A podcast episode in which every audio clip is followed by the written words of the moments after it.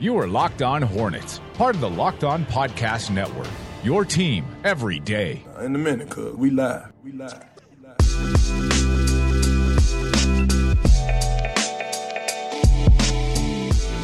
I love the intro, man. That thing is smooth. I'm excited about this, guys. I got some big shoes to fill. I'm Walker Mehl, your new host for the Locked On Hornets podcast.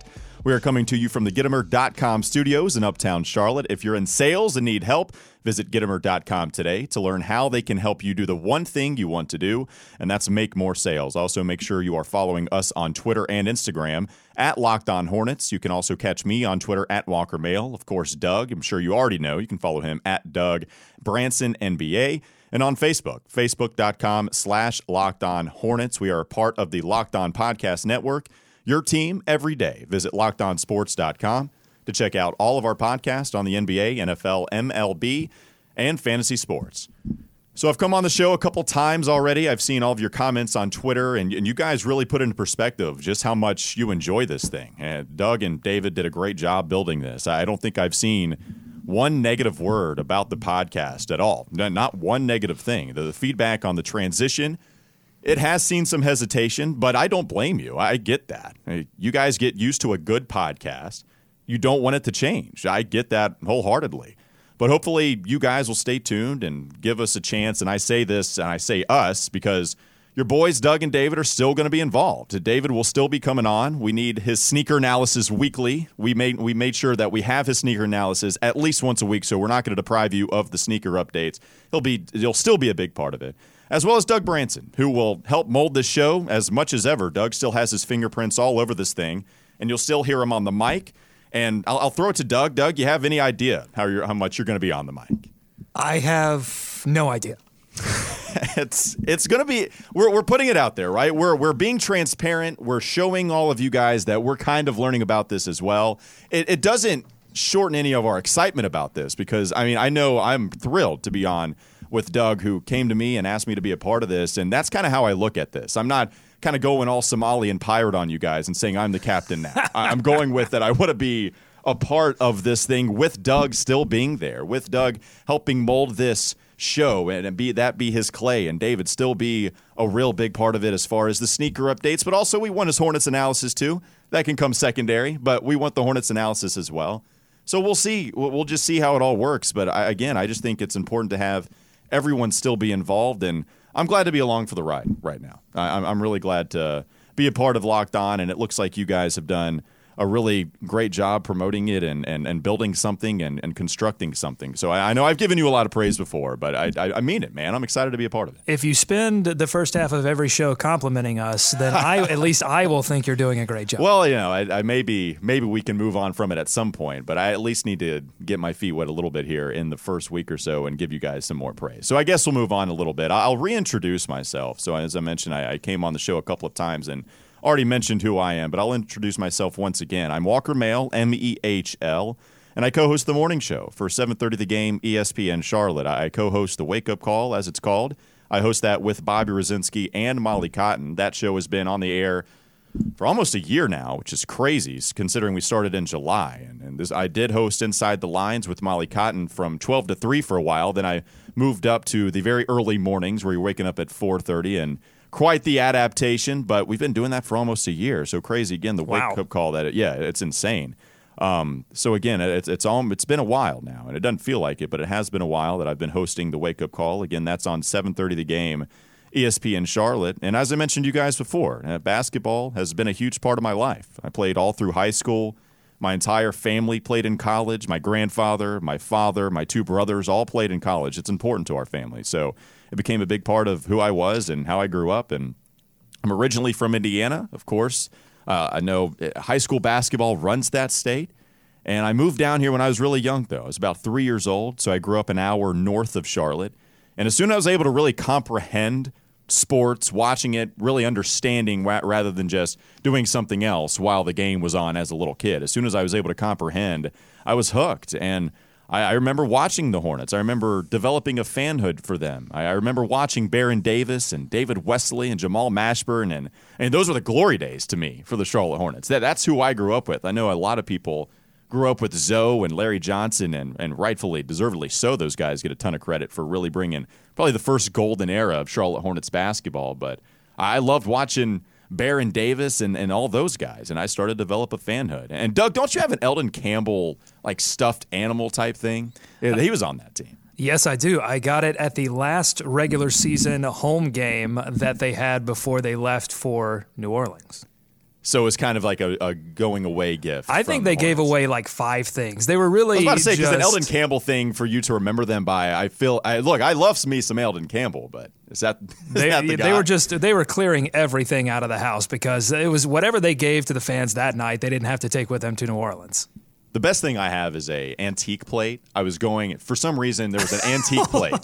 Hold on, it was an antique plate of Alonzo Mourning Okay. And so it was awesome. I immediately had to get it because it's random, it's great, it's it's just everything that's kind of random and you have to get it. But for some reason it was in Louisville, Kentucky at an antique shop and we just stopped. My brother is big into stopping at those places. I found something for me at least. But what that says is that the Hornets were really at one time they were beyond regional. At it, one point, right. yeah, and now it, it, it is it is not that way. No, it is not that way. And maybe some national news going on that we'll get into in just a second, but not necessarily that way right now. Looking at where the Hornets are right now, there, there's there's a lot of work to be done as we'll get into. But real quick, I'm going to mention Patreon. If you want to support our show and the amazing people that put this whole thing together, you know, consider joining our Patreon community eh, for as little as one dollar a month you can help us keep making the daily Hornets content that you've come to trust. Again, every single dollar goes into the show. Uh, we want to make sure we bring a good product, so we want to thank Patreon for that. Go to patreon.com slash LOH. There's a link in the description of this episode. Get double entries into our contest and access to content before anyone else does. So patreon.com slash LOH. Every dollar goes to making this the best Hornets talk in Charlotte. And I mean that, and I appreciate what Patreon is able to do for that. As you were mentioning, Doug, at one point the Hornets were kind of known, maybe nationally, maybe a little bit, and we're starting to get in the news here a little bit in Charlotte. So Adrian Wojnarowski, he dropped a bomb, or perhaps a grenade, if you will. Maybe not a bomb, but maybe a little tidbit of information that the Charlotte Hornets in their coaching search are going to interview a couple of guys, a few guys even. Uh, Dave Fizdale, who we've all mentioned before. Dave, Fizzy. Yep, Fizdale going to be a guy that is consideration for them. The Charlotte Hornets. Uh, I don't know if they've met with him yet. I think this report came out on Friday, I believe. Adrian Wojnarowski reported that the Charlotte Hornets would be meeting with David Fizdale in the coming days. So who knows if that's actually happened yet. Also, Ettore Messina, who we've talked about. He is an assistant for the Spurs, the number one assistant un- under Gregg Popovich. And they didn't stop there under Gregg Popovich's coaching tree as of now. They also are interviewing Ime Udoka, who also played in the leagues for, for quite a while. I think he was a six year player in the NBA, played with the Spurs, and then eventually got that job with Gregg Popovich. So he will interview for the Charlotte Hornets coaching vacancy this week as well. And I'm interested to see which guy they go for, obviously, or which guy starts to pick up some steam here in the next couple of days or so. We'll, we'll see what kind of or what kind of timetable they give on this. Uh, we mentioned a couple of these things before about what guy we think is going to be the best fit for Charlotte. I think Ettore Messina makes all the sense in the world. I think with any of these guys, I, I think a lot of them make sense. You know, Ime Udoka probably is the younger one. He's the 40 year old who is still one of the top candidates as far as a young guy goes, one of the more budding prospects as a head coach, if you will. Messina a little bit more established, and we've seen Fizdale, and that guy was a very respected assistant coach because you would see him all the time on the sideline with Erik Spoelstra. It's one of the more recognizable faces as, as an assistant coach when he was hired for Memphis. So you've seen those guys, and, and Ime Udoka is just a little bit younger, but I can't say I have a bad thing to say about any of them. I, I can't say that I would have a problem with any of these guys coming to Charlotte. No, I think that the, the the organization is obviously looking for a variety of things. I think. I think when I look at these three names, Fizdale, Messina, and Udoka, I see the team still trying to decide if they if they want to. Uh, find someone who is more suited to coach a veteran team making the playoffs, or do they find someone who is, uh, you know, looking to uh, coach a group of young guys over the course of a, of a few years in, in the Brett Brown mold? And, uh, and work through a process a little bit. Well, and you mentioned Brett Brown, and then you go under this Gregg Popovich coaching tree. Man, it's impressive Oh, you can let's equate it to just the New England Patriots, right? Where everyone wants to go after the head coaches, assistant coaches, because see, they learned under this guy. They were the apprentice of the best coach in the sport. So there has to be some kind of success. And it just doesn't work that way really with the Patriots when you look at some of that coach coaching tree. But you go to the Popovich coaching tree, they've had a lot of success. You, you can look at all sorts of guys and what they've been able to do. You can go back to Mike Brown, who was under Gregg Popovich for a while. And I, not that Mike Brown is one of the best head coaches of all time, but he had some success. He had LeBron, sure, but he's had some success in the NBA. Of course, you can go to Budenholzer, which I think you could argue might have had the best success over anybody, just considering the roster that they had. You could consider basically with what he did at Atlanta when you had four All Stars on that team and you were making the Eastern Conference Finals and given the Heat, I don't know if it was necessarily a big run, but they were doing some really big damage in the regular season. And I think Budenholzer is a is a fantastic coach. I think you can look to him for that. Uh, you can go back to a couple of other coaches under that coaching tree. You mentioned Brett Brown is a guy. Um, I mean, you can even go to Steve Kerr, who played for the San Antonio Spurs. I mean, there is a lot of positive association with Gregg Popovich and his coaching tree and how well these guys have gone on to go in the NBA. And I think if Charlotte they want to dip into that, Monty Williams, a guy as well, that that's one of the more respected names who is kind of a defensive minded head coach, but also has gotten a lot of respect. I think you can go to that tree and you can pick out a guy just like what the Charlotte Hornets might be attempting to do here, unless they go with Dave Fizdale. And I think you would have to feel pretty good about it. I think the one word that comes to mind for me when when you talk about all three of these guys and the the pedigree that that they've been under is discipline. You know, I mean, Ettore Messina has been overseas where and won championships overseas where it's all, it's all about discipline. It's all about an aggressive style of coaching, and and I think anyone under Gregg Popovich is going to have to live by you know and coach by certain rules, and and there are there are all kinds of expectations for how players are supposed to play in San Antonio, and I think that goes for Miami as well. And, and I think it's encouraging that the Hornets are are looking at names uh, that uh, one, ascribe to that discipline, but two, are, are sort of not necessarily like they're not going back to the well of names that we've seen over and over these recycled head coaches. Oh, 100%. I I think I think you would get a a pissed off fan base if you started looking at for some of these guys. Like what what if you're the Knicks and you're looking at Mike Woodson again, right? Oh like, my god. If you're trying to recycle guys, I mean they fired him. I, I don't get it. The Knicks are the Knicks are a headache, and I feel bad for those fans. As as sometimes as much as the Hornets fans are suffering, sometimes I feel bad, just as bad for the New York Knicks fans. But I, I completely agree with you. I mean, recycling names just doesn't make a whole lot of sense. And what it does to get assistant coaches and newer names in the fold is it gives you hope at least because he could be, we don't know, he could be the best thing since Gregg Popovich, right? It, it, gives you that kind of hope. It's kind of what draft day brings for you. You know, maybe this guy comes in exactly what we all felt with Malik Monk coming in at 11. You know, maybe he is the next double digit first round pick to really explode on the scene and help that small market team. I mentioned some of them on Friday. You can go back to guys like Giannis, who was still playing in the playoffs and one of the best players in the NBA, double digit pick in the first round. You know, not a lottery pick. That's the kind of guys it takes. CJ McCollum for the Portland Trailblazers. Paul George was 10 for the Indiana Pacers and was helping them to an Eastern Conference Finals, giving the Miami Heat or Miami Heat fits in seven game series there. Oh, you you at least have hope that a Malik Monk can be that guy. And so when you bring in somebody new, you don't have any track record to go off of in the regular season, at least for these head coaches. David Fizdale is a little different, but you like what you saw from him as a head coach with the Grizzlies. This guy that made the playoffs, nobody had them even winning a game against the San Antonio Spurs last week or and last year. And here's Dave Fizdale giving us some of the best sound bites that we've ever heard in a press conference. Oh, and also winning some games. Dave Fizdale is, I think, respected in a lot of circles. And of course, you do have his pedigree as an assistant coach with the Miami Heat, winning some titles. And from what we understand, developing some pretty nice relationships with those players for the Miami Heat. I don't know what went wrong with Marc Gasol. And Doug, I'll ask you this. Is that the first thing you address with Dave Fizdale? is the relationship with the star player because we see it a decent amount. Teams will choose the star player. We have a little bit of a different situation here in Charlotte. I think that's one thing you have to explore. I think you have to explore uh, how David Fizdale came in and changed the way that Memphis played. Were those changes implemented properly? Were those changes implemented too quickly? Because listen, whoever uh, takes over for the Hornets is going to have to take over somewhat of a veteran team. This the Hornets aren't going to be no, able to no, get I don't rid think of you can argue everyone. No, right. There's there's a lot of guys with experience on this team.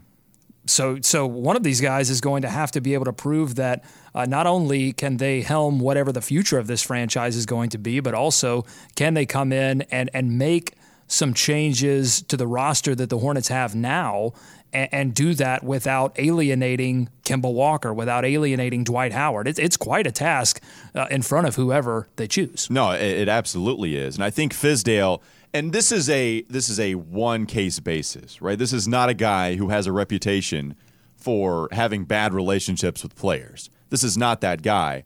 But at the same time, if you do decide to keep Kemba Walker, if that is in your future plans, and who knows if that's true, but if he is, then you would have to explore that. And that's that's the one thing if I'm looking, if I've got my magnifying glass and I'm looking at the flaws of Dave Fizdale, that's the one thing that I'm drawing, but it's not enough to scare me nearly enough to not like that head coaching decision if they were to make him the Hornets uh, head coach. That, that's not enough for me to dislike that at all. So that would be the one interesting thing. So, Doug, it, it also brings us to what we discussed on Friday as our, our three biggest storylines this offseason, the three biggest developments. And you know, we talked about that. There's a lot of problems with this Hornets organization, but we settled on Mitch Kupchak's draft. We settled on the future of Kemba Walker and whether you're going to rebuild or you're going to retool. And perhaps one of the bigger things that we didn't mention, surprisingly, was the head coaching change. But I think it starts with those three because for me, the head coaching change is kind of on the outside. It's it's a big storyline. Don't get me wrong, but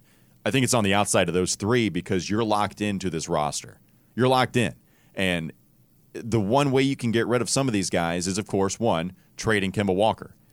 You would be trading the one guy who blew up as a first round pick for the Charlotte Bobcats slash Charlotte Hornets since they've been back. You're picking you're picking the one guy that blew up.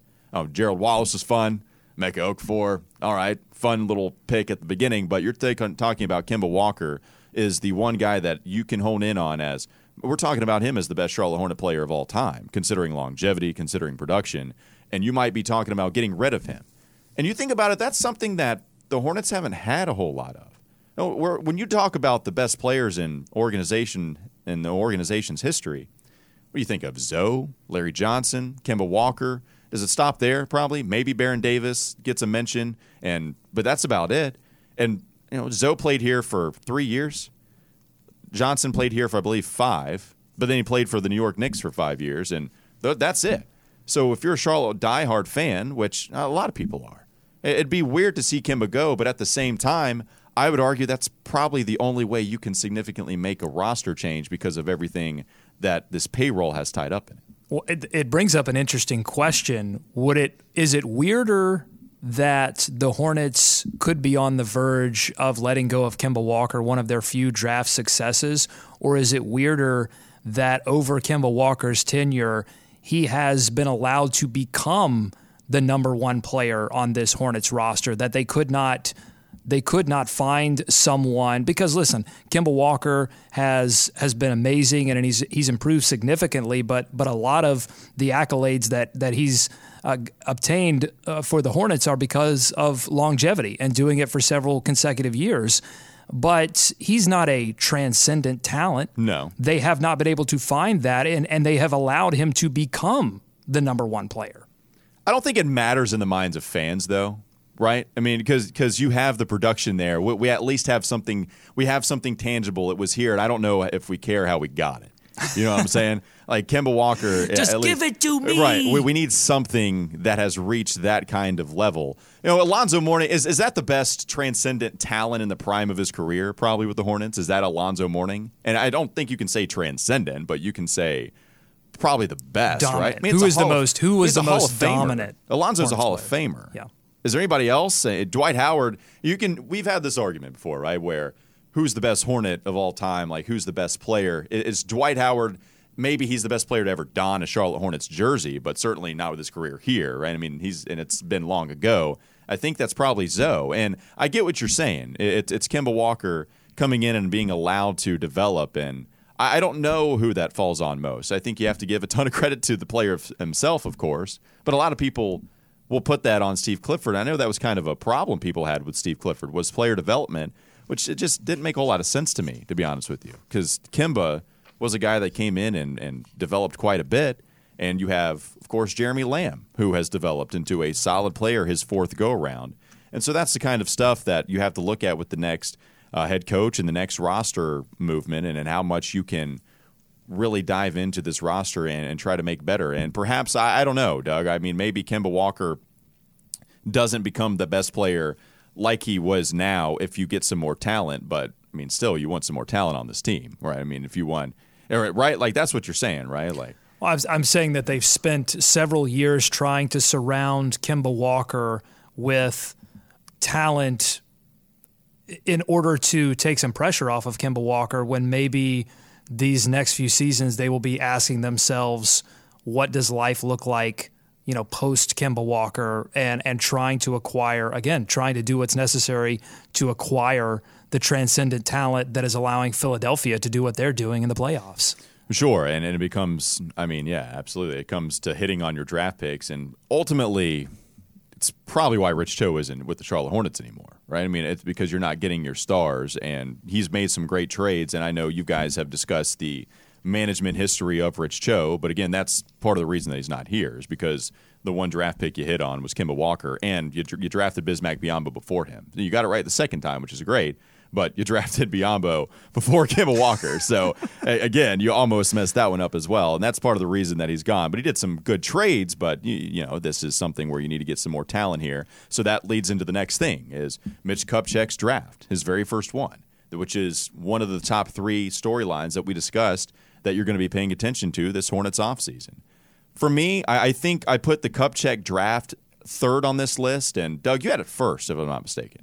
I, I think I think that yeah, turning around the the draft history of the Charlotte Hornets in my mind is the most important thing in terms of the long term development of this franchise. I don't think it really means anything for next season, but I do think that that hitting on a draft, not necessarily after one season. I'm not talking about picking a Donovan Mitchell and having him become the surprise rookie of the year. I'm talking about having one of these players, whether it's Monk or the next draft pick, uh, go go bigger than role player. Right. Well, and how much time do you get to see that too? Because I know a lot of pay, I know a lot of fans are not patient with this, and I think because of the situation that they're in, you're going to have to be patient with this. With Malik Monk, it's a guy that did not give you a whole lot early, and perhaps maybe he did give you something decent amount early, but then afterwards he was in Steve Clifford's doghouse on defense and he just couldn't get out there.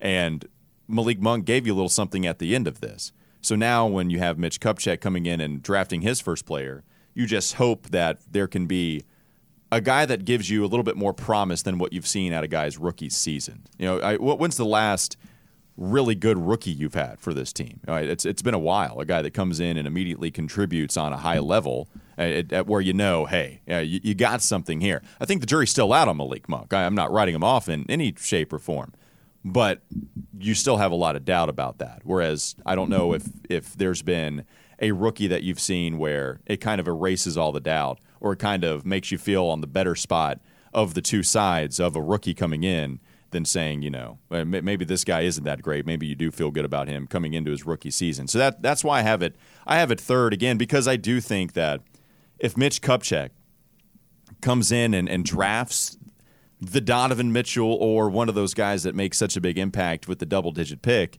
then that's great. But again, I don't want to kill him for it his first season. You know, it has to be I think you have to give him some time within the first couple of seasons to try to get some talent, and we'll see. It's still an important thing. I have third on my list. There's a bunch of other stuff to have, um, but I do think that it, it's it's an important thing, and we'll see what Mitch Kupchak is able to do. And finally, it's it's the retool or rebuild that we discussed, and just going over it a little bit more.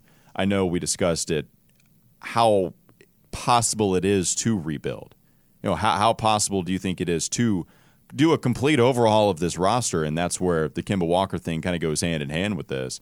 Is the fact that I don't know if you can really overhaul this roster like a lot of people want. You know, I mean, people just don't want the Nic Batum contract. People don't want even the Dwight Howard contract after having a very good statistical year. A lot of people don't want a lot of these contracts. I would argue, you know, Frank Kaminsky could be a guy that a little intriguing, but it's just because he doesn't have a whole lot of money. You know, people look at his stats, maybe 38% from three last year. He's improved in that regard, and he's not making a whole lot of money. Maybe that's somebody you throw in. Of course, we've discussed Jeremy Lamb, a guy that's become a pretty nice player. Maybe you throw him in. And of course, we've already discussed Kemba Walker. So we'll see if you have to do a retool or if you have to do a rebuild. And if Mitch Kupchak thinks a couple of minor changes here and there can actually call for the Charlotte Hornets to be an, an eight seed or a seven seed, and then perhaps build in the draft and try to get that one star that I'm sure a lot of fans are looking for. Doug, you have some playoff thoughts, real quick, as the NBA playoffs are, are going on. I, I know that you have some playoff thoughts. What would you think of the couple of games that have happened over the weekend? And of course, last night you do have the Cleveland Cavaliers tying it up against the Indiana Pacers, too. Too. All right, here we go. Drum roll, please. Here are my NBA playoff thoughts. Yes, I actually had time to watch NBA playoff basketball in between my Westworld season two premiere. My first thought is Jayson Tatum tried really hard really, really, really hard to lock up Giannis. Handcuffs, rope, didn't matter. Giannis might lift the Bucks after all. That was an amazing ending to that Bucks Celtics game. Uh, it, you look at that, and the Bucks have the most talent on that floor right now with Giannis. Just, just almost Giannis in himself, right? I mean, you have Jayson Tatum and Jaylen Brown, but they're just so young right now. And Tatum's going to be great, but you look at that. That's why I think a lot of people were feeling iffy about this. It's why everybody wanted to play the Boston Celtics. It's because the Celtics are dealing with a ton of injuries, and the Bucks with Giannis being out there, just one of maybe a top five player in the NBA today. It's amazing what he's able to do. It was the first time in this playoff so far that I've seen the Giannis that I saw maybe in the first half of this season where he would just absolutely not be denied. Uh, speaking of things I saw, I saw Pascal Siakam and Delon Wright for Toronto do things athletically last night that I'm I'm certain more than half the Hornets roster could not pull off. Just the the way they were able. That's to nice to have your eighth and ninth guy be able to do that. Uh, yeah, I mean they were doing things defensively and offensively, just that that I think really sort of signal where this Hornets franchise is really lacking, and that's athleticism. What what pick was Siakam? Was that a oh, late boy. first round pick? Am I testing your knowledge too much at the top my of the dome? Siakam, my Siakam yeah, your knowledge Siakam is, knowledge doesn't everyone have is, a go-to Siakam stat? I think Pascal Siakam was like a late first round pick, but it was in the twenties. Round one, pick twenty-seven yeah, by Toronto. And so Delon Wright, I know, was also a pick that was pretty late in the draft. And so you're talking about those guys. The bottom line is the point where the overall point is that yeah, Delon Wright was 2015's uh, first round pick for Toronto. He's picked 20. It's amazing the kind of draft production they've had. It's amazing. You look at Jakob Poeltl, who was probably a guy that you didn't expect a whole lot of from his first season, but it's a guy that contributes for that Toronto Raptors team. That's why they have the best bench in the NBA. And it's really not even close. You look at when they put that second unit out there, that bench play is able to get them ahead of games so DeMar DeRozan and Kyle Lowry can go sit for a little bit, catch a breather in the regular season, and Fred Van VanVleet's able to get you a serious consideration for six man of the year. And that might be hurting them a lot more than people think. Now, saying all that, they did lose the game. they did lose the game. well, They're so great, and they lost the game.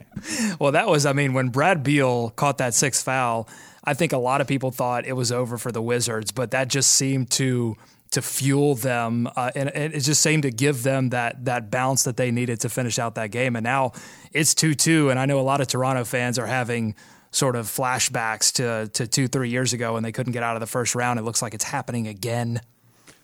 Yeah, did you believe in them? Were you ever naive enough to jump back in? I was naive enough. I thought this was a different team. I thought it was going to be great. I thought Toronto had finally moved on, and I don't know. I am not there yet. I mean, of course, you get a three game uh, you get three games for the Wizards, and you have to be worried. But they're going back home. I still feel like this team is different, but perhaps I'm wrong. I mean, I just maybe I'm naive and blind to what I'm watching in front of my eyes. Well, uh, we saw once again the Toronto team that could not manufacture a shot against really, really tight defense. That's what we saw, you know, three, four years ago when they couldn't get out of the first round, and, and now it's happening again. And you just sort of have to question whether uh, they can get anything beyond DeRozan and Lowry going. Ibaka missed a few threes. Uh, so, you know, they, they've got to get something going from outside. They've got to hit shots late in games if, they, if they're going to pull it out. All right. Is that it? Yeah. One more? I got one more. So the Cavs and Pacers, probably best game of the night last night. The Cavs were playing chess and the Pacers were playing checkers. Wait, no, they were playing Chutes and Ladders. Wait, no, they were playing shoots and misses. Well, how many more elementary games can we mention? ho ho cherry or something like that. Is they that were they're playing hungry, hungry hippos. Uh, Lance was was playing tackle football. I don't know. So is Bojan, by the way. yeah, I know. It, it's amazing to see them just, they would zoom in on Bojan Bogdanovic, and all he's doing is bear hugging LeBron James. If you're a Pacers fan and you get upset with any foul call they have, then you just have to take a step back and just look into reality. Because what Bojan is doing is illegal in 10 states here in the United States. Yes, I, I don't know what was more confusing though, Walker. The the Westworld season two premiere. I have no idea what happened in that episode, or the end of that Pacers Cavs game. No idea how or why that game ended the way it did in the in the foul call that went against. I mean, Chris Webber had sold me that it was going to be a technical foul on Jeff Green. I I, I believed it, and then Chris Webber catching a lot of heat for that. yeah, I know. Well, because they're they are the ones that are supposed to tell us what happened, and they they couldn't tell us what happened, and we had to hear it from from the guy in Secaucus like ten minutes later. How does a game end and we just have no idea what happened? Yeah, I know Chris Webber's catching a lot of heat for that. But yeah, I, I watched that game as well. San, or, uh, Cleveland and Indiana. Indiana just didn't have a shot at the. I mean, they had a shot, but then you just saw what they were doing in their game planning. And LeBron James was able to take over that layup that put it up. Of, what was it, one hundred one to ninety five, I believe. Well, that was it, and that's why I say they were playing chess because they went to Kyle Korver on the possession before and ran him ran him off the pin down, and they they tried to do the the same thing again, or or that was the decoy, and the Pacers put three guys over there to stop Korver, who was just absolute flames, and that allowed LeBron James to get the one on one with Bogdanovic, and that's that's just No, it's unfair. Uh, no contest. I know people are actually kind of raving Bogdanovic for his defense, which kind of makes me laugh. And now, and people are saying Bogdanovic wasn't able to get on the court at first because of his defense, but now he's actually been pretty competent. I'm not, I won't disagree with him being competent, but it, I just laugh at that whole time. If you're if you're watching this Cavs and Pacers series, please watch Bogdanovic on LeBron and just look away from the ball every so often because he is bear hugging him down in the post. And you have your Lance tactics, and that's always fun to watch. And I know that'll get some attention. But Bojan, I don't know if he's getting to LeBron's head because LeBron's still being the best player in basketball, but it's still funny. Well, Bojan is trying to soften him up or or get him agitated, and then when the the end of the game when they do put Lance on LeBron, Lance is I mean he just wants LeBron to do something. You know, he's just trying to bait him so hard. And and LeBron got the one technical and then stopped just short of getting that second technical. Uh, he's a better man than I am because it was what Lance was doing was You saw, um, did you hear Mike Breen's comment during the game on Lance Stephenson trying to get LeBron to be engaged in trash talk? Lance Stephenson said that the only comment LeBron has given him back in response to trash talk is, What the hell is wrong with you? The only thing LeBron said to Lance. What is wrong with you? I, that That's the only thing that he'll respond to Lance. And you see him trying to do some of that stuff, and LeBron will give you a smirk, which is part for Lance, part for the cameras, just to let everybody know I, I'm good on this. It's not going to get in my head, but just funny to see. I know a lot of fans don't like Lance, but I love Lance. I Oh, love I- the ultra competitive, weird guy. I loved Metta World Peace. Uh, Lance I'm is too sexy for my cat. it's the second coming. That's the best quote. That's the best quote quote from Metta World Peace. No, I, I love Lance Stephenson too. It's hard to say that, I guess, if you're listening to this podcast in particular, because it was a failed experiment with Lance Stephenson here in Charlotte. But as long as he's in Indiana, as long as he's in the Indiana organization, it seems like some good basketball is able to be played by Lance Stephenson. All right, that'll do it for today's edition of the podcast. For the next three weeks, again, we'll go through the roster and give our player evaluations. And who better to start with than Kemba Walker? We'll talk about his future. We'll try to divide it up, talk about a little bit of each player's past, the present, what you can expect from them now, and the future, and their future with the team, what you can expect from them as a full evaluation goes. So thanks again for joining us here at Locked On Hornets. We'll talk to you again tomorrow.